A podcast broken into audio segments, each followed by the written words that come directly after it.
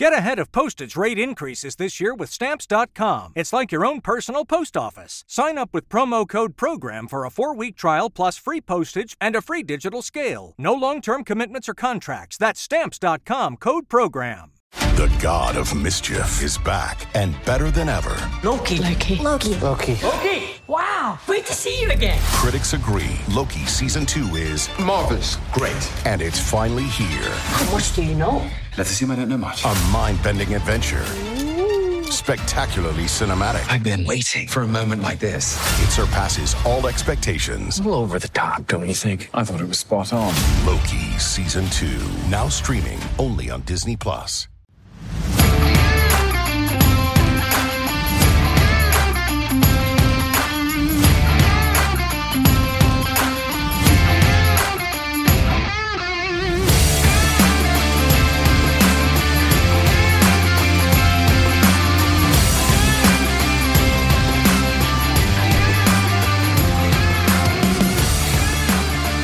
How are you now?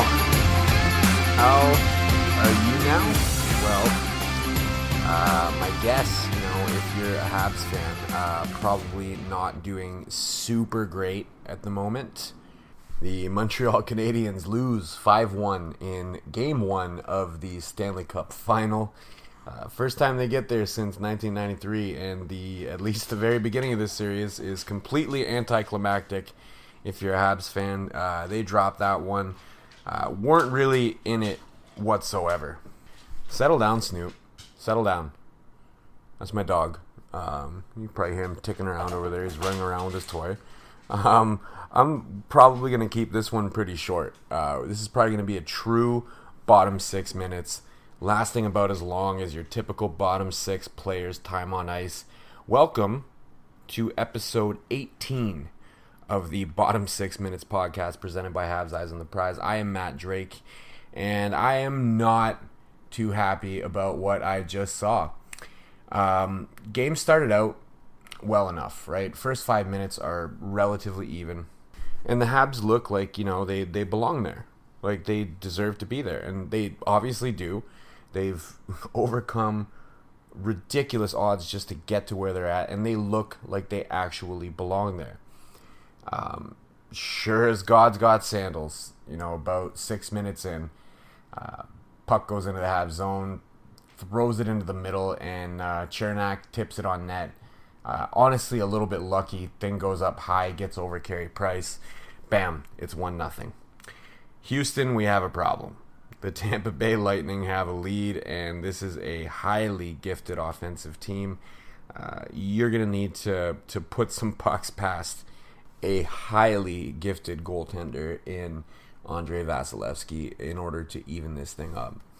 First period ends, and yeah, it's still one nothing, so not so bad. I mean, could have been a lot worse. Uh, the Lightning seemed to kind of take over the game a little bit after the Chernak goal, and, you know, it, it just didn't look good. Started to look a little bit better in the second period. It did. I mean, uh, definitely the Habs started getting back into it. They're, they're getting some shots on goal. Uh, but, again, just under six minutes into the period, Yanni Gourde gets in on the action. Uh, I think it was his sixth of the playoffs or something, they said. Uh, puts them up two nothing. Now we really have a problem, right? Tampa Bay with a two-goal lead. Vasilevsky's looking good. Uh, doesn't look like the Habs have a whole lot for him in this game. However, maybe ten minutes later, twelve minutes later, something like that, Ben Chiarot with a point shot. Double deflection off two different Tampa Bay players to go in. Originally, they credited this goal uh, to Josh Anderson, but he was nowhere near touching that thing. It went off two different Lightning players, bounced into the net, and it felt like that was precisely what the Montreal Canadiens needed because Vasilevskiy was looking good. They, they needed something to kind of shake him up Uh, to get back into the game, and Ben Chiarot gives it to him. Just like that, two to one.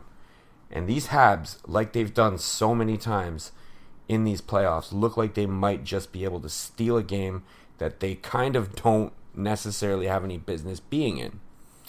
They're getting outplayed. Uh, they're getting goalied a little bit. Price isn't able to save them because the two that went in at that point, uh, you know, nothing he could really do about them. He did everything he could. He was making a few key saves as well, so it really could have been worse than it was. Then we go into the third period. And if if you watch those first two periods and you didn't know what the score was and you just saw most of the play and the flow, you'd think, you know, the Habs are pretty lucky to be going into the third period down one. This is a pretty good situation for them. This is exactly the kind of situation that these Montreal Canadiens, usually in these playoffs, have tended to to win that game. Again, unfortunately, like a couple of minutes into the period, puck goes into the Habs zone, gets thrown towards the net. Ben Chiarot tries to glove it down, ends up knocking it into his own net. It gets credited to Nikita Kucherov, and just like that, Lightning have their two-goal lead back. We're right back to square one. Got to get two goals just to tie this thing up, and Vasilevskiy, again, still does not look like he's giving you anything. Even Shea Weber got a breakaway at one point in this game, and uh, and Vasilevskiy stopped him. Unfortunately, it was Shea Weber, of course. Uh, not exactly a breakaway specialist, but the point being, Vasilevskiy, uh, Vasilevskiy was, uh, was playing very well and didn't look like the Habs really had anything for him still. And they didn't. Kucherov scored again, making it four to one, and not too long after that, well, I don't know, close to the end of the game pretty much, uh, Stamkos scored a power play goal to make it five one, and that's how it ended. The Habs actually got the better of the, you know, the shot attempts and everything during the third period, but it, it didn't matter. You know, they, they got scored on three times, and even if they didn't get scored on three times, they went into that period at a deficit, so they needed to be considerably better than they were if they wanted to win that game. And uh, I'm not sure what else to say about it. It was, you know, it was a fart in the wind at best. Not the type of effort that you're hoping to see in game one, but I will say this, in the other two series that they've played in these playoffs against ostensibly far superior offensive opponents in the Toronto Maple Leafs and the Vegas Golden Knights, they got killed in a couple games against both of those teams. Against both of them. So, that being said, I'm not that concerned yet. I don't think you need to be that concerned until they lose a game on home ice. Because one of the keys to that game for the Tampa Bay Lightning was the Brayden Point line, and they just destroyed Nick Suzuki's line on the night. Um, the Habs are going to have to figure out how to manage a better matchup against that Brayden Point line, because uh, when he was out there against Philippe Dano, he did absolutely nothing. He had zero shot attempts. Zero percent of the shot attempts. They didn't do anything against Philippe Dano, but credit to John Cooper. He figured out Uh, pretty quick that that was not the matchup he wanted, and he got the matchup he wanted time and time again, and it worked. Brayden Point finished with three assists on the night. If that doesn't happen, maybe it's a different game. Maybe. So I think priority number one for the Montreal Canadiens is figure out some better matchups for, for Brayden Point. I don't think you're necessarily going to get the one that you want every time on their ice, but you you have to figure out a way to more often than not get the matchup that you want. I mean, because you can't allow that to happen again in game two for sure. Other than that, uh, not a good game. Not a lot for me to say.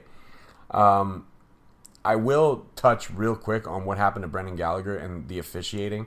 Um, the, the officiating wasn't too bad in the game overall, but Brendan Gallagher got mauled by Mikhail Sergachev late in the third. Thrown to the ice, got his head slammed into the ice, he's bleeding all over the place, and they called two minutes. Two minutes. That should have been at least a double minor, and probably it should have been a five-minute major.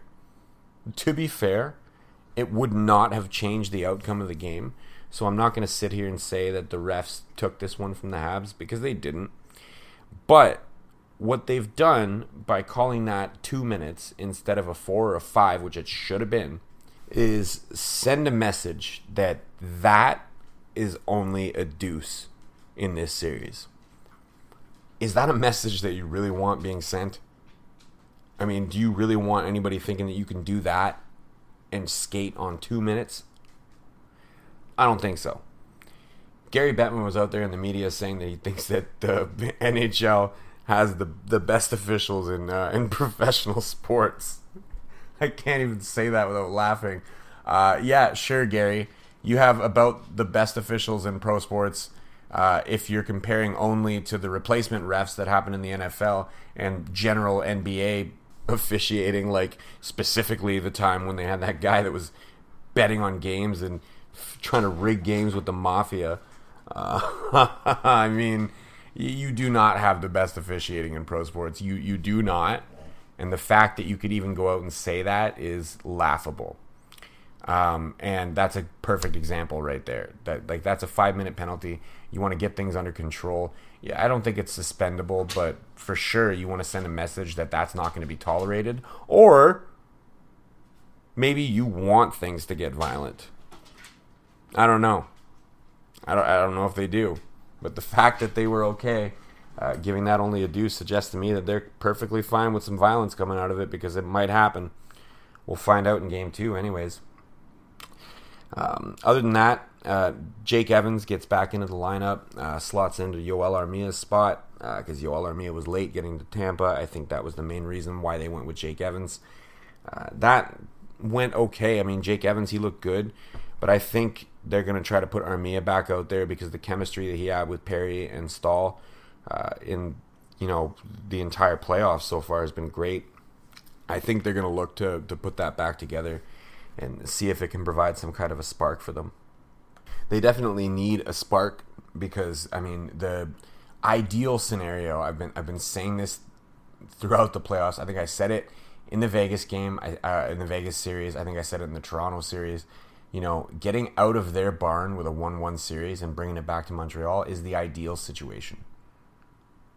Obviously, the, you know, otherworldly I- ideal situation is win both of them and sweep the series, but let's face it, against Tampa, that was never going to happen. I think the best case scenario for this team is take one of the games in Tampa. Well, now you only have one left. So they're going to have to figure out how to spark themselves and win that game. It's going to be huge for this series if they can take that. And I think we're going to see a different team in game two. Now they've gotten a bit of a taste for what the Lightning are bringing. Uh, they've gotten a taste for what the Lightning can do to you if you don't have the right matchups and if you're turning pucks over. So I think we're going to see a very different game out of the Canadiens. I think we'll see a more disciplined game uh, in terms of their puck management. I think we'll see a more disciplined game in terms of their matchups. And, uh, you know, I, I just, I feel that we're going to see a much better game out of them. So I wish that everybody would stop with all the doom and gloom on Twitter. Uh, you know, this series is not even close to over. And this team has given you enough reason to believe in them. Just believe a little bit longer.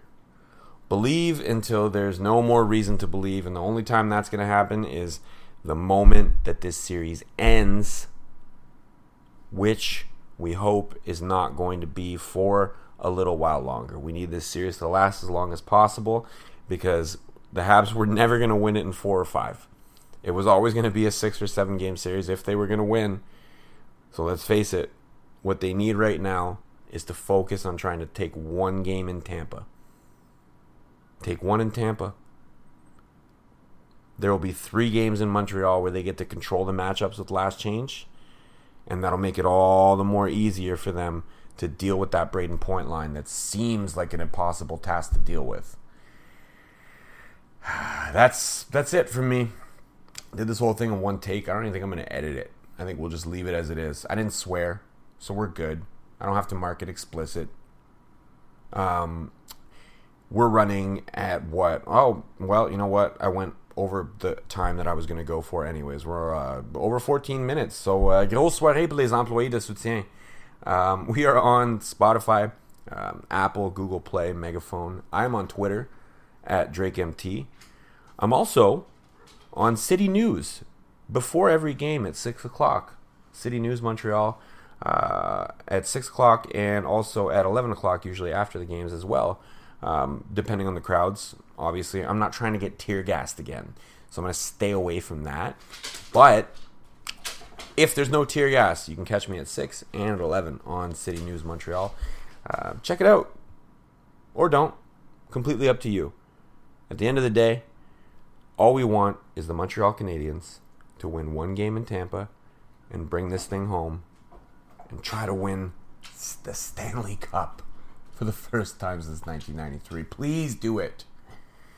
Thank you for listening. And as always, uh, we will see you for the next game on Wednesdays. So, à la prochaine.